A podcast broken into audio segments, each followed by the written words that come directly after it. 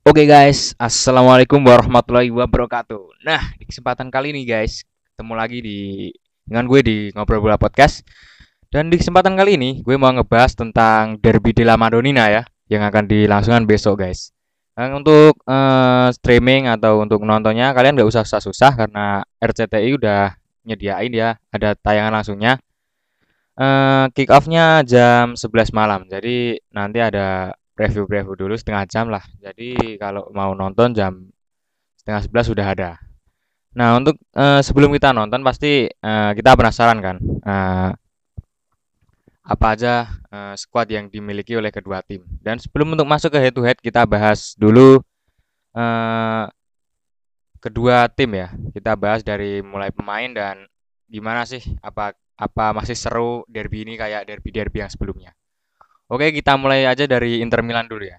Karena di sini Inter Milan yang eh, berlaku sebagai tuan rumah, jadinya eh, stadionnya ganti nama jadi Giuseppe Meazza, bukan San Siro lagi. Ya walaupun di eh, data-data di internet ya biasanya juga San Siro disebutnya Giuseppe Meazza bukan San Siro karena ya memang stadionnya dipakai untuk eh, dua klub itu. Nah, di sini gue nyorotin Inter Milan yang sekarang itu bukan Inter Milan yang dulu-dulu lagi ya, yang eh, masih kesulitan untuk eh, naik ke papan atas. Sekarang Inter Milan udah mulai eh, stabil karena setelah ke pergantian kepemilikan ya, yang tadinya dari Erick Thohir orang Indonesia dan sekarang ganti ke eh, Zheng, Steven Zheng dari Cina, seorang pengusaha Cina. Ya pasti eh, pergantian kepemilikan kepemilikan itu eh, berpengaruh besar pada manajemen Inter Milan sendiri ya yang untuk urusan biaya untuk eh, transfer pemain mereka eh, memiliki dana yang lebih segar gitu, lebih besar daripada pemilik sebelumnya. Dan di sini revolusi AC Milan itu terjadi dari tahun 2017, yaitu saat mereka masih ditangani oleh Luciano Spalletti. Ya, Spalletti ini yang bisa ngangkat lagi Milan ke Champions League yang tadinya mereka masih kesulitan untuk nembus Champions League yang tadinya cuma di Europa League sekarang udah bisa main lagi di Champions League yang bisa konsisten sampai sekarang. Tetapi karena saat di Champions League prestasinya gak bagus-bagus banget, jadi eh, si Luciano Spalletti ini diganti sama Conte di tahun 2019. Dan untuk kebijakan-kebijakan yang diambil Conte ini udah di- udah bisa terlihat di tahun pertama ya ngelatih Inter Milan. Kayak contohnya yang paling kelihatan ya dia bisa ngebawa Inter Milan finish di peringkat kedua, hanya selisih satu poin lah dari Juventus. Ya walaupun terlepas dari penampilan Juventus yang kayak Juventus Juventus yang di tahun-tahun sebelumnya ya di eh, bawah arahan Sarri ini permainnya permainannya memang bagus tapi untuk segi permainan dia kurang berkembang lah. Agak monoton tapi ya memang kalau dilihat memang rapi permainan dari Sarri. Nah, sekarang kita balik ke Milan lagi. Untuk eh, kebijakan transfer dari AC Milan sendiri, mulai sekarang ini eh, ngurangin pembelian pembelian pemain-pemain muda yang harganya tinggi atau harganya melambung ya kayak eh, mereka kurang-kurang ngebeli bintang-bintang di Serie A sendiri kayak Federico Chiesa malah pergi ke eh, Juventus dan rumornya yang Sandro Tonali yang mau dibeli Inter Milan malah dia pergi ke AC Milan dan jadi mereka milih beli pemain-pemain di usia yang bisa dibilang udah tua tapi eh, masih memiliki performa yang cukup baik ya. Seperti Kolarov dia beli Kolarov padahal udah di atas eh, 30 tahun ya dan juga Vidal ada Alexis Sanchez yang usianya udah lewat dari usia matang di kisaran 28 30 tahunan. Tapi is okay itu adalah kebijakan dari eh, Antonio Conte mungkin untuk ngebuat tim yang prospek ke jangka pendek aja. Untuk ya paling nggak bisa nyaingin Juventus lah untuk eh, ngeraih Scudetto ya. Karena ya udah bosen juga ngelihat Juventus terus yang menang. Udah tujuh kali beruntun. Nah dan untuk eh, pemain pemainnya sendiri eh, di sekarang banyak dihuni pemain bagus yaitu ada Lautaro Martinez ada Lukaku ada Samir Handanovic yang udah setia ada udah lama lah kapten tim Dan juga di sini Conte menggunakan formasi 3 back yang tadinya Godin, Skriniar sama Stephen De Vrij, sekarang diganti si Godin diganti sama uh, Bastoni. Kalau nggak salah Bastoni itu produk akademi dari Milan sendiri ya. Dan performa Bastoni kemarin juga cukup bagus, nggak uh, ngecewain banget. Malah dia bisa ngegeser Godin dari squad utamanya. Dan sekarang Godin malah dibuang ke Cagliari. Dan juga untuk uh, striker ada Lautaro Martinez dan juga Romelu Lukaku ini cukup uh, baik ya penampilannya. Di musim ini aja Lautaro Martinez sudah nyetak uh, 4 gol dari tiga pertandingan dan Lukaku juga udah nyetak 3 gol dari tiga pertandingan. Sedangkan di musim lalu Lautaro itu nyetak 21 gol plus 5 assist dari 49 match. Dan itu cukup impresif menurut gue ya. Sampai-sampai kan dia mau diincar Barcelona untuk gantian Luis Suarez, tapi akhirnya nggak dapat. Dan untuk Lukaku sendiri, dia musim lalu nyetak 34 gol plus 6 assist dari 51 match di semua ajang. Dan itu juga uh, penampilan yang cukup impresif dari Romelu Lukaku ya. Mengingat sebelumnya dia di MU memang tampil bagus, tapi kayak dia nggak bisa nemuin performa terbaiknya di MU. Nah, dan untuk uh, keseluruhan tim juga, mereka musim lalu menjadi tim dengan pertahanan terbaik, hanya kebobolan 36 gol dari semua peserta Serie A ya. Unggul dari Juventus si sang juara Serie A musim lalu. Dan untuk uh, pemain baru mereka ya seperti yang gue bilang tadi, kebijakan mereka untuk mengambil pemain-pemain yang relatif umurnya udah lewatin masa uh, masa emas dari main sepak bola yang 30 tahun ke atas ya. Kayak ini kan datengin Alki Sanchez, Alexander Kolarov, Vidal. Ya memang dengan budget yang uh, minim. Tapi ya kita lihat nanti jangka panjangnya mereka gimana. Dan juga ada tambahan lagi Raja Nenggolan yang kembali dari masa pinjamannya dari Cagliari. Dia udah balik lagi ke Inter Milan. Dan di sini ada satu pembelian yang Uh, satu pembelian yang cukup impresif juga. Ya karena ini pemain muda jadi harganya cukup mahal. 40 juta euro untuk seorang Akraf Hak Al-Hakimi. Ya diplot nanti untuk ngisi sektor kanan. Yang ditinggalin oleh Antonio Candreva yang kemarin sempat di uh, tukar-tukar ya bisa Candreva main di sana bisa Ashley Young dan pokoknya di posisi sektor kanan ini uh, sering diubah-ubah sama Conte musim lalu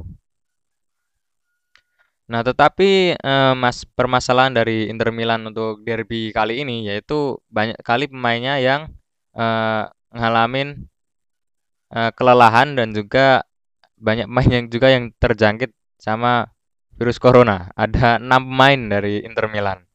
Dan kalau kayaknya mereka nggak mau nunda pertandingan atau nggak mau eh, kehilangan pertandingan ini karena ngelihat dari pertandingan Napoli lawan Juventus kemarin yang Napoli nggak datang ke Turin untuk melawan Juventus. Akhirnya Juventus diberi eh, kemenangan WO oleh pengadilan olahraga di dari Italia. Nah, jadi walaupun banyak pemain yang cedera atau terkena virus, mereka tetap mau ngelanjutin pertandingan derby ini. Dan juga ada Lautaro Martinez dan juga Christian Eriksen yang membela negara masing-masing ya. Jadi uh, mungkin mereka bisa ngalamin kelelahan lah dan untuk diturunkan di starting line up untuk derby besok masih agak diragukan. Ya walaupun gue masih yakin mereka bakal dipasang.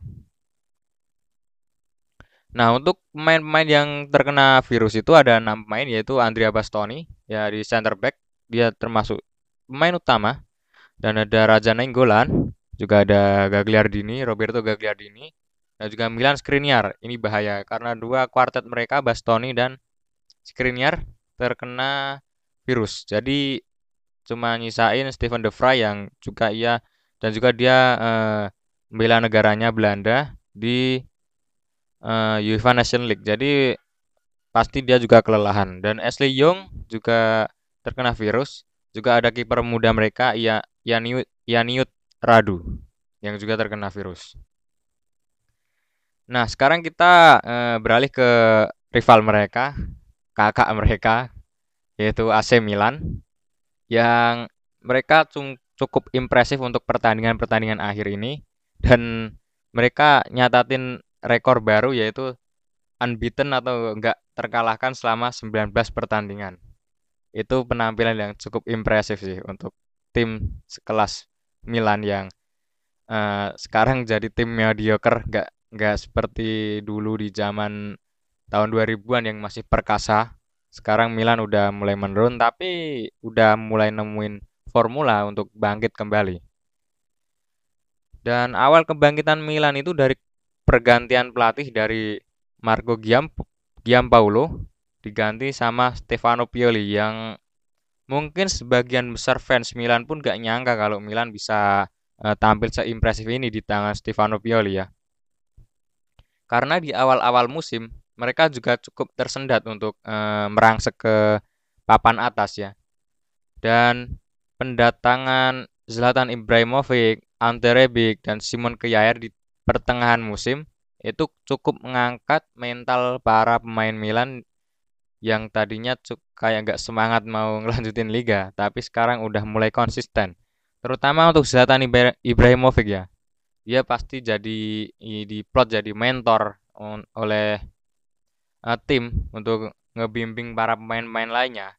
Dan juga gue pernah uh, baca dari komentar dari Ante Rebic sendiri, kedatangan seorang Simon Kjaer dan juga Asmir Begovic, uh, mantan kiper mereka yang sekarang udah kembali ke Bournemouth itu juga berpengaruh besar untuk para pemain muda ya. Uh, dia juga bisa ngajarin bagaimana sih uh, sikap yang benar untuk pemain dalam menghadapi situasi sulit seperti ini. Dan untuk eh, pemain yang menonjol sendiri yaitu ada Ante Rebic sendiri yang musim lalu nyetak 12 gol plus 4 assist dari 30 match di seluruh kompetisi dan ya maklum hanya nyetak 12 gol aja udah jadi top skor karena performa Milan di awal musim memang gak sementara yang di performa akhir-akhir ini. Dan juga sekarang malah musim ini uh, Ante Rebic belum nyetak gol dan sayangnya dia juga nggak bisa main di derby besok karena mengalami cedera dislokasi siku ya saat la laga melawan Croton. Jadi dia harus absen dan perkiraannya nanti dia mau akan digantiin Alexis Salemaker yang akan diplot di posisi kiri dan nempatin Brahim Diaz pemain baru pinjaman dari Real Madrid di posisi kanan. Dan untungnya Zlatan Ibrahimovic sendiri udah sembuh dari COVID-19 ya. Jadi dia bisa main di uh, derby besok. Dan untuk eh, pemain-pemain yang nggak bisa ikut nggak cuma Ante Rebic, juga ada uh, Lukas Biglia juga. Dia juga bak Oh, maaf. Maksud gue Matteo Gabia. Dia juga nggak bisa main karena dia juga kena virus. Dan juga ada Leo Duarte yang sama kena virus. Dan juga ada uh, Musacchio yang masih cedera sampai sekarang ya. Walaupun kalau dia sembuh biasanya dia nggak dipasang. Dan juga ada Andrea Conti yang udah mulai pulih lagi. Tapi belum tahu akan dipasang atau tidak karena di kanan masih ada uh, David Calabria yang tampil cukup impresif untuk gantiin posisi Conti sendiri. Dan untuk kebijakan transfer sendiri dari AC Milan dia eh, nggak eh, kayak Inter Milan ya yang beli pemain-pemain dengan usia bisa dibilang matang lah ya. Eh, AC Milan ini malah mau mulai lagi eh, proyek mereka untuk ke depannya dengan ngebeli pemain-pemain muda untuk prospek ke depan yang lebih jauh. Kayak pembelian-pembelian yang berhasil yaitu ada Alex Slamaker sendiri yang di pertengahan musim lalu didatengin dari Anderlecht yang walaupun awal-awal kurang greget ya tampilannya tapi udah mulai nemuin sentuhannya di Milan untuk akhir-akhir ini. Dan juga ada Theo Hernandez dan menurut gue Theo Hernandez ini pembelian terbaik Milan ya. Bisa dibilang Real Madrid juga kecolongan e, ngejual Theo Hernandez dengan harga yang e, relatif murah lah untuk ukuran penampilan yang sangat gemilang. Dan juga ada pemain-pemain yang dipromosiin dari Milan Primavera yaitu ada Daniel Maldini dan juga Colombo yang udah mulai uh, dapat kepercayaan lagi. Ma atau udah mulai dimainin lah ya walaupun belum main untuk lawan tim-tim besar dan untuk derby kali ini mungkin mereka akan diturunkan di dari bangku cadangan. Dan pemain-pemain muda lainnya yang dibeli yaitu ada Jan Peter Hoek dari Norwegia. Uh, penampilannya cukup mencuri perhatian saat uh, Milan ketemu Bodo Glimt di kualifikasi Europa League kemarin. Waktu Milan menang 3-2, di sana penampilan Jan Peter Hoek sangat impresif banget. Dia nyetak satu assist dan satu gol walaupun timnya harus uh, tersingkir dari AC Milan dan ska dan sekarang dia gabung ke AC Milan.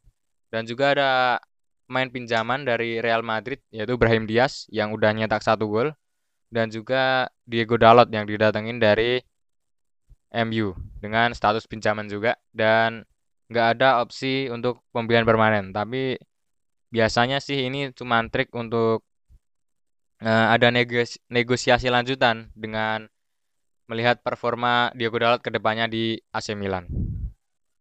Nah, sekarang kita bahas untuk head to head kedua tim. Untuk lima pertandingan terakhir eh, antara AC Milan dan Inter Milan, eh, Inter Milan lebih unggul lah, karena ya memang AC Milan lagi bagus-bagusnya di akhir-akhir ini aja di 19 pertandingan akhir, terutama setelah jeda COVID-19 ya. Mereka kembali dengan uh, aura yang berbeda lah. Entah itu memang uh, ada pengaruh dari COVID-19 atau memang Zlatan yang bisa ngebangkitin semangat-semangat para pemain lainnya gue juga kurang tahu. Tapi yang pasti penampilan AC Milan di akhir-akhir ini luar biasa. Termasuk juga bisa comeback 4-2 lawan Juventus di San Siro Nah untuk head to head sendiri dari 5 pertandingan Inter berhasil menang 4 kali dan hanya sekali draw dan AC Milan belum pernah menang di lima pertandingan akhir derby di La Madonnina ini.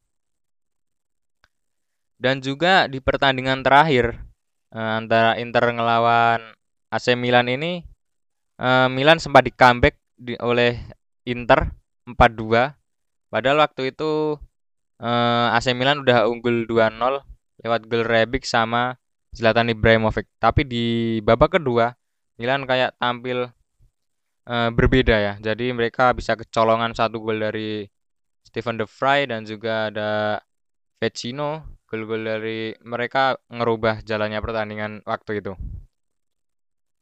Uh, tetapi untuk head to head uh, 5 pertandingan terakhir di semua kompetisi dari uh, Inter maupun dari Milan ini cukup uh, berbeda walaupun nggak berbeda cukup jauh.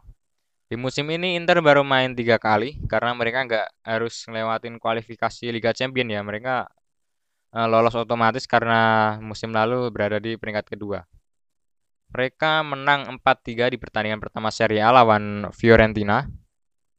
Di situ pertandingan cukup seru ya, karena mereka saling berbalas gol antara Inter dan Fiorentina.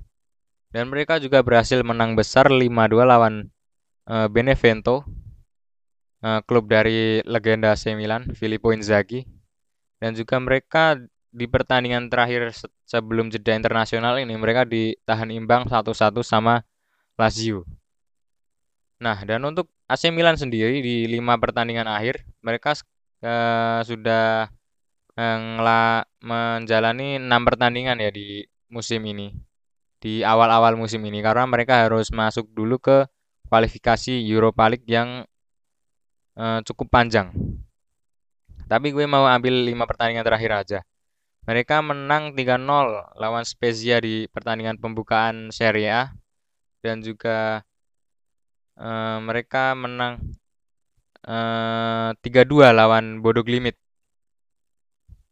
Itu pertandingan yang cukup sengit juga walaupun pertandingan digelar di San Siro tapi Milan agak kesulitan ya untuk menang lawan Bodo Glimt. Dan juga mereka berhasil menang 2-0 lawan Croton di kandang Croton sendiri.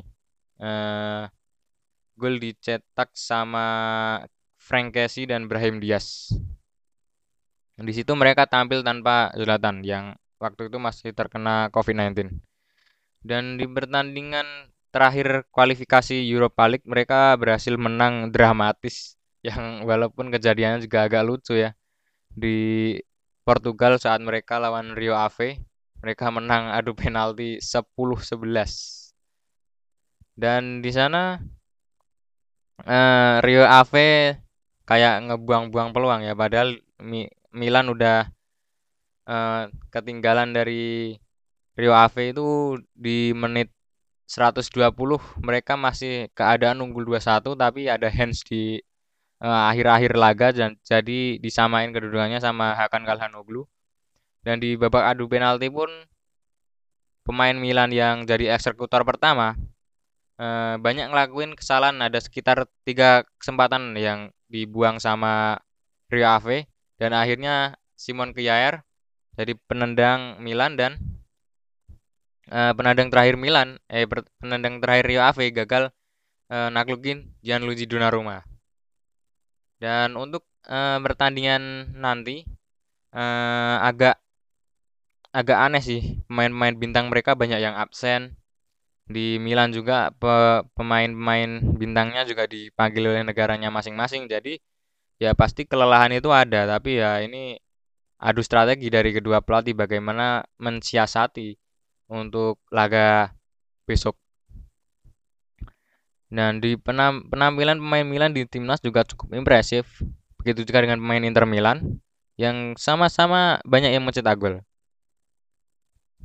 Dan untuk formasi yang perkiraan susunan formasi yang dipakai untuk AC Milan e, malam nanti mereka udah kedatangan lagi atau kapten mereka Alex Alessio Romagnoli udah pulih dari cedera ya. Jadi dia bisa main nanti di derby dan akan duet sama Simon Kjaer di lini belakang. Jadi untuk lini belakang relatif aman karena ada dua back utama dan juga Calabria sama Theo Hernandez gak ngalamin uh, cedera apa pun atau masalah apa pun. Dan di lini belakang Gigio Donnarumma juga aman dan untuk di lini tengah masih ada Frankesi dan Benacer yang udah nemuin chemistry mereka.